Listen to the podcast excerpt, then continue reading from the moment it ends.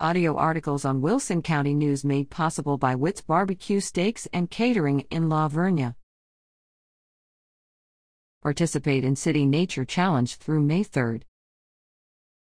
It's City Nature Challenge time. The Greater San Antonio metro area, which includes Wilson, Bexar, Guadalupe, Atascosa, Medina, Bandera, Kendall, Kerr, and Comal counties, will be participating in the fourth annual International City Nature Challenge. Cities around the world are participating to document the most observations of the most species by the most citizen scientists. Citizen scientists will use the iNaturalist app to share observations. The app is free for both iPhone and Android devices. Visit www.inaturalist.org. Make iNaturalist observations anywhere in the greater San Antonio metro area from April 30th through May 3rd.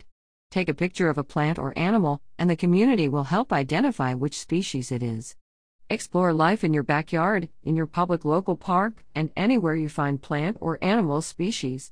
Observations must be uploaded and identified before May 9th.